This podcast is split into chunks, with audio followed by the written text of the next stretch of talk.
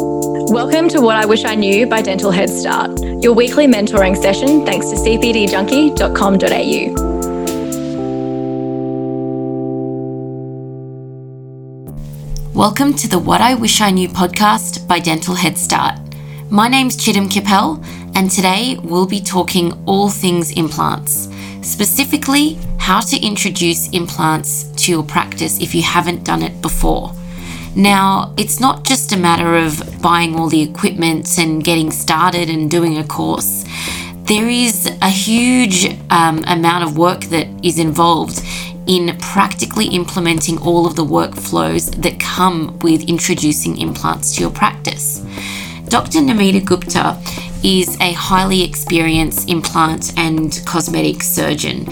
She um, is a multi practice owner, she's a key opinion leader for several dental manufacturers, and she also um, is one of the University of Sydney's um, grad dip implant program. So she has experienced introducing implants to all of her practices, and she goes into all of the elements of this, and this includes how to stock up in an efficient way. It can be really costly.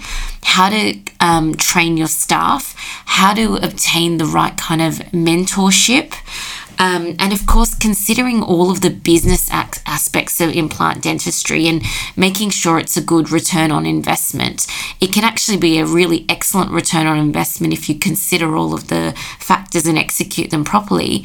But equally, you can end up wasting a lot of time and money and resources stocking up for something that, you know, a procedure you don't do very often or, um, you know, you can be bogged down in all of the componentry, especially if you stock up with multiple brands.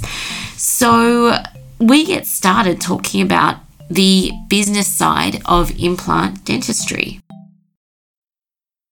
So it was actually completely by chance. I actually never thought of implants as being my particular specialty of choice. So when I graduated dental school, I'd been working for a prosthodontist and an orthodontist. Um, I did think that I would potentially go and specialize, but then got into general dentistry, loved it, loved the business side of it as well, decided that GP practice was probably more my thing, but I definitely wanted to upskill and you know, be kind of your super GP rather than just doing your bread and butter dentistry. And thought maybe orthodontics or cosmetic dentistry might be more my jam. Um, and but then my mentor, who was Tony Au at the time, who I used to work for as a Saturday nurse while I was in dental school, he sort of um, implied that maybe implants might be a good way to go. I did Richard Chan's CPD courses through the ADA, which were a couple of weeks, and really enjoyed them. And then just decided to apply for the graduate diploma at Sydney University and happened to get in, which was a real fluke at the time. I was pretty young, pretty fresh out of dental school. And so I did the graduate diploma and I've just never looked back. And looking back on it, I just think it was just by chance, knowing some interesting people who were in the field and and yeah, I love it. So that's how I got into it. I love that you mentioned the business side of implants because every dentist thinks it's thinks it's like 100% clinical, but there's actually a practical side to implementing um, or introducing implants into your practices um, like list of services that are offered. So I really want to sort of do a deep dive into this. Say you're an associate at a practice and you've done some really good comprehensive courses, of which the grad dip is the best, of course. um, say you're ready to implement it in your practice, yeah. how would one even go about this this pretty it's pretty big task isn't it it's mammoth and i think it's really daunting to be honest uh, i know so many clinicians that have done amazing cpd continuing education courses in implants and clinically could be really good but there's a lot of aspects to any sort of specialty any sort of extra um, special part of dentistry that you decide to choose to embark on. That if you don't have good systems in place as to how to actually implement implant that into your business, you're never that- really going to get off the ground. Yeah, that's a pun. Um, it- you're never really going to get off the ground, and you're always going to be stuck in this real theoretical aspect of that particular specialty. So, um, inserting implants into the business of dentistry, I think, is a mammoth task and can be extremely daunting uh, without having a clear pathway as to how to do it. So, in my mind, when I finished the implant diploma, I was pretty fresh. I didn't have that much experience with implants. Majority of my experience from a clinical standpoint was what I had done through the actual diploma itself. And so when I graduated, there were four key aspects to it that I knew I had to get a handle on and figure out a system around. One of which was, and I think it's probably one of the biggest ones, is mentorship. So without mentorship, I just don't think any new skill that we learn as clinicians can really be um, implanted into our clinical practice in a great way basically, you know, I continued the mentorship that had started through the diploma, but I think any dentist who has a relationship with great special specialists or super GPs in that particular field can set up a really great mentorship um, relationship. And I just don't think it can be underestimated. Mentors provide you that confidence to be able to tackle more difficult cases, but hold your hand through those procedures and can really guide you on a lot of the practical aspects of it that we don't get taught in university settings or continuing education settings, such as what to charge. How long to leave between stages of implant therapy? Um, what are some of the records that are really important taking? and, and so on and so forth. Consent forms, for instance, how to talk about implants in the treatment planning phase of um, your treatments with patients in order to get the patients in the first place, which is, I know a lot of practitioners talk about, well, my practice just doesn't have implant patients. How do I even start that? And so just knowing how to engage with your patients in a meaningful way and talk with confidence and what to say, what not to say, what's important. Um, a mentor can really guide you in that. So, the first thing for me was developing mentors, um, a mentorship relationship that's continuing. And I graduated from the grad dip in 2009. I still have those mentors in my life still mentoring me. We, we liaise on big cases all the time. I'm still learning from them. So cannot underestimate that relationship. The second one is just continuing your continuing education pathway. What part of that are you going to continue? You're going to stick to the restorative side or the surgical side or both? Are there key aspects in implants that you still need to dive deeper when it comes to education, such as soft tissue management, um, periimplantitis management, etc., etc.? So just having a bit more of a thought around that and maybe strategizing how and when and what aspects of that you're going to tackle. What are you going to continue to refer out for the moment until you get a better handle on those aspects of treatment? Yeah, and I and I totally agree with you in terms of education that um, there's there's so many different approaches to implant dentistry. It's actually not consistently it's not taught that consistently. There's a lot of variation in the clinical approach, and the solution for me is do as many different courses as you can to gain exposure to all of that, and under the guidance of a mentor as you said, you can start refining your own approach, but it's not just like a do one course or do a weekend course thing, not at all at all. In fact, the more I learned about implants for a while there, the fewer I did because Yeah. um, you know, the more you learn what what can go wrong and how to manage it, I think the more um, skilled you become, or the more selective you become with your um, case Yeah. selection. 100%. I think if you're a good clinician, you're really outcome based. And so you're always looking for best outcomes for our patients. And if we don't think we can deliver it, especially when we're in that learning trajectory, sometimes we, you know, don't want to embark on certain treatments because we don't believe we're the best to be able to handle it. The way I did it was I just took bite sized chunks of implant dentistry and tried to master it at a time. And that's where the mentorship really helps because if you've got a good mentor who you can work collaboratively with, you know, there's aspects of the treatment which you can pass over while you're still learning certain other aspects to it. And gradually over time, as you build your confidence and you start seeing those patients for reviews and you can see your treatment being successful, you take on more and more of the treatment and start expanding out the the treatment that you feel comfortable offering your patients. Um, so you know, just sort of thinking about what aspects of treatment am I just going to focus on the pros, for instance, to start with, and send the surgical over to my mentor, assist them, watch them, and then maybe then start placing some implants with them assisting you. Those sorts of um, relationships are really important, but the continuing education is also really important just to keep abreast of what's current um, in terms of implant dentistry. It's so fast paced and moving. There are always new techniques coming out. Knowing what to apply to your clinical practice and what not to apply also can make a big difference to how you experience it. And what else is another important aspect when you're getting started?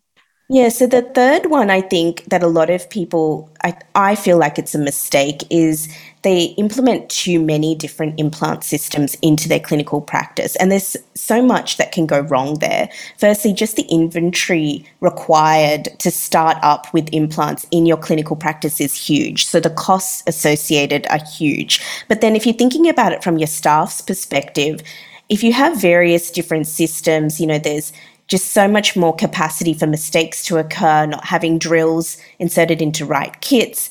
And you, as a practitioner, have to then try and get your head around all the different nuances of different systems. And there are various different challenges to different systems. Just knowing how best to manage one system is enough sometimes for a few years. So I really think that just picking one system, knowing why you've picked it, developing a really good relationship with your um, rep from that company and, and getting them to sort of hold your hand through it as well.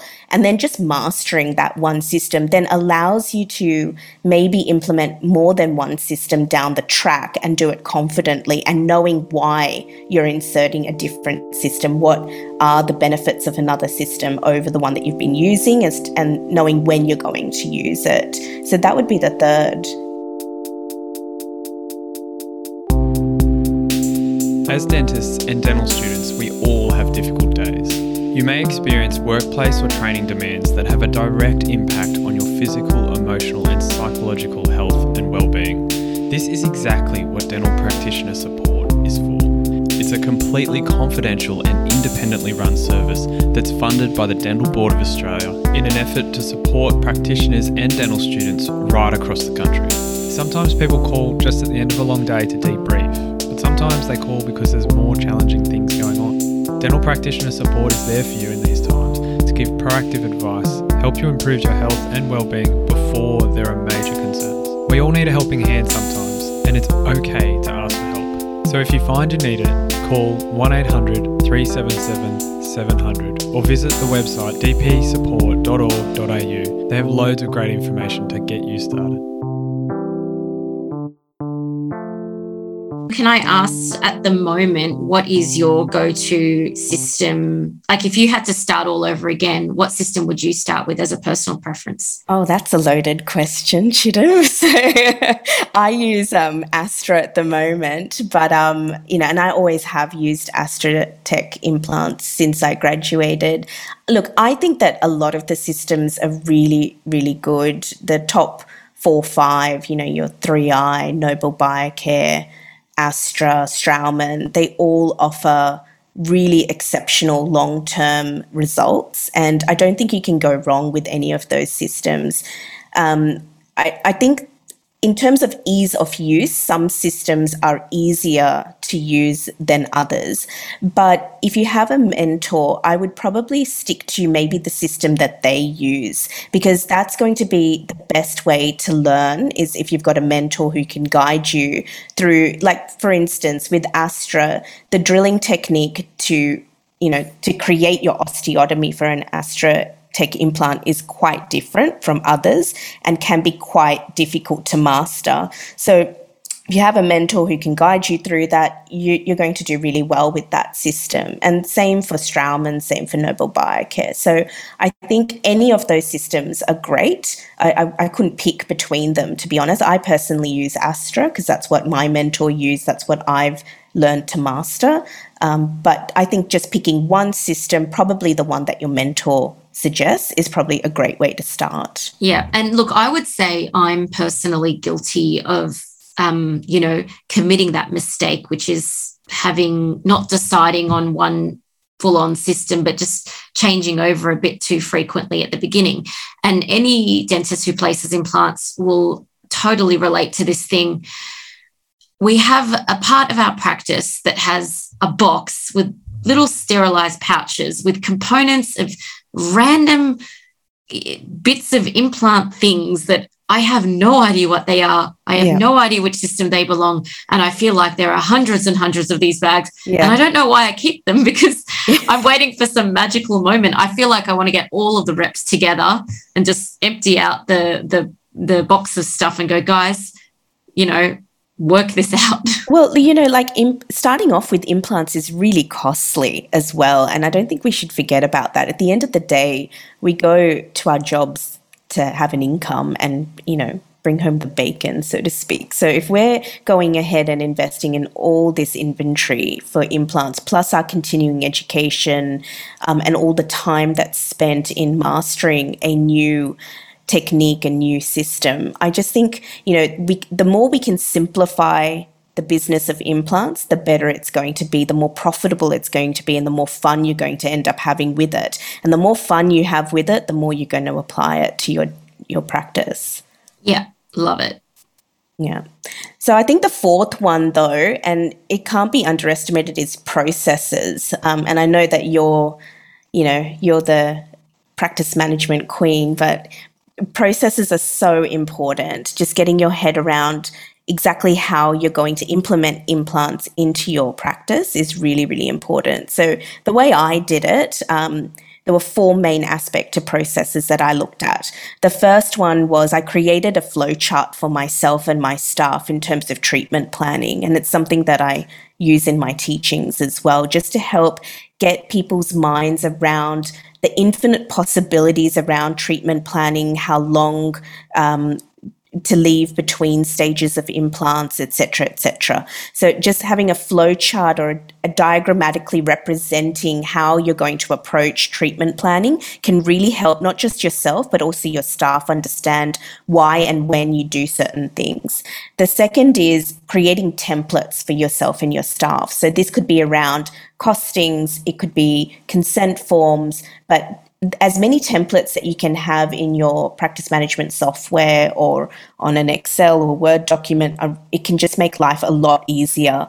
And you'll find that your staff can really take over and start doing a lot of those things for you because we're all really busy in our general day to day clinical dentistry. The more we can outsource aspects of this, the better. Um, the third would be records. So knowing what records you want to take and when you want to take them. So pre op, during treatment and post op.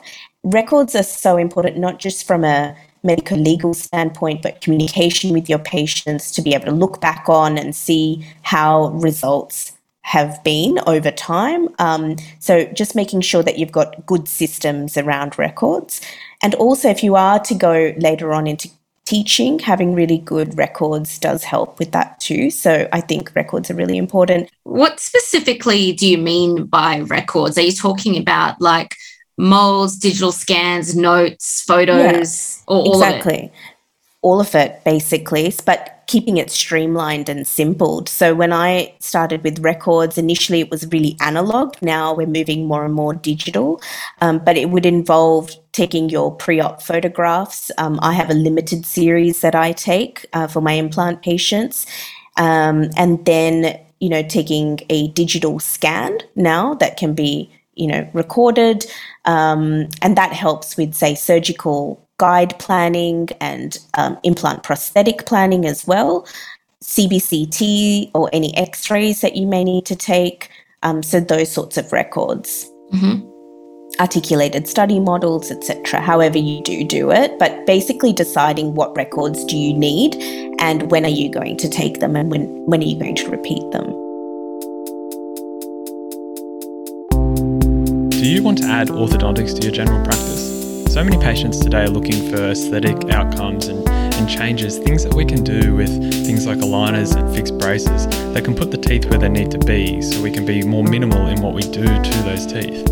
I know it's something I wanted to learn, and personally, I've gone down the path with OrthoEd doing the mini masters. I'm also getting treatment myself. I'm in aligners right now.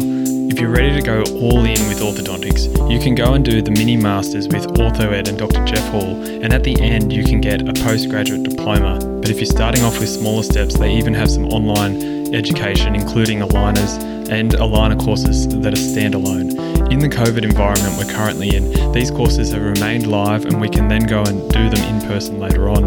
I really appreciate the way they've managed that and I'm still getting tons of value. OrthoEd gives you an understanding from the foundational level. You understand aligners as well as fixed braces, the mechanics, and all the things in between. If you're about to start your orthodontic journey, check out dentalheadstart.com slash orthoed to get 10% off their entire range. You might even run into me at one of the courses. The last part of the processes is really staff training, and that I don't think we can underestimate either. It's such a big component of implant dentistry and the business of implants, and it can take a lot of time. But I think that the better you can train your staff, the more you can outsource aspects of implant treatment to your staff and they can help support you in it. Initially, I know that when I first started, I did everything myself from all the records to the treatment plans, consent forms, etc. It can be really time consuming, but it's probably a good thing to do initially yourself so you can kind of streamline it. But once you've streamlined it, outsourcing that to your staff is really important. So teaching them how to take your records for you, but also discussing treatment plans and costs, etc. Um, they need to be able to answer queries on the phone. Um, if you're advertising that you're an implant practice, they need some information and be you know tooled up basically on how to speak about implants and answer basic questions around them so giving them those verbal skills um, they can pre-populate consent form templates for you so that that can also save a lot of time um, organizing appointments and appointment scheduling. So the better handle they have as to what your treatment planning flowchart generally looks like the easier it is for them on the front desk to be able to you know get those appointments into your book. Um, payment plans? Are you going to have any sort of payment plan options for your patients? Implants can be pretty expensive, and we need to sometimes think about how we're going to get this over the line for our patients. What will make it easier for them to accept treatment plans? So, having a full team approach to it really helps, but also payment plans might be something that you may want to offer. And what does that look like for your practice? Um, and then basically, it then comes down to actually assisting the various steps of implants as well, making sure that very expensive inventory that we've invested in doesn't, you know, end up in the bin or is, you know, autoclaved or sterilized incorrectly or goes into the wrong kits. So basically training them and you know, all the aspects of assisting, sterilizing, and inventory management. Uh, that was the probably the most concise and practical guide for how to get started with implants I've ever heard. I thank you for that. That literally reminded me how many layers to this there is. And so it's so easy to do a course and think implant dentistry is sticking fixture in a bone. But I think there are just so there's so much detail to doing it correctly. And it would be so easy to just try and implement it and have a poor return on investment if you hadn't streamlined or optimized each of those processes and all of the points you raised there will be easy to yeah. you know have a negative outcome absolutely yeah i think that negative outcomes you know uh, often we blame ourselves our clinical abilities as to why you know we've had negative outcomes but i think often it's it boils down to the business of implants a lot of the time. So it's the way we've communicated um, options to the patient, maybe not being confident in some of the options that we've presented to patients, maybe not having an understanding as to how much it's going to cost them, how much time it's going to require to give them their final outcomes, what they can expect of their final outcomes, um, and having our staff be able to support those conversations a lot of the times can really end up in you know not having treatment plans be accepted and that's really half the battle when it comes to implants more than anything is just getting the patients over the line in terms of treatment planning. So the more we can kind of think about that and go, okay, what from the psychology of a patient, what is it that they're looking for when they pick a practitioner to do particular treatments for them? And then how am I going to present myself and how is my team going to present in order to basically land that treatment plan and give that patient the confidence to go ahead with us? Yeah. Well, Namita, I can see that you're a total asset to the Sydney Uni grad dip um, faculty there. So thank you so much for sharing that. That was amazing. No problems. Thanks so much.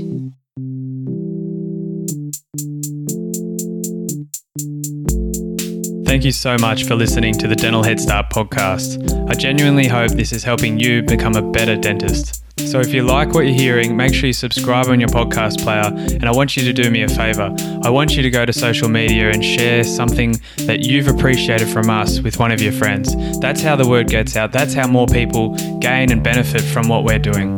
And if you're a dental student or a graduate and you want to get a head start, go to dentalheadstart.com to find everything we're doing to help dental students become great dentists.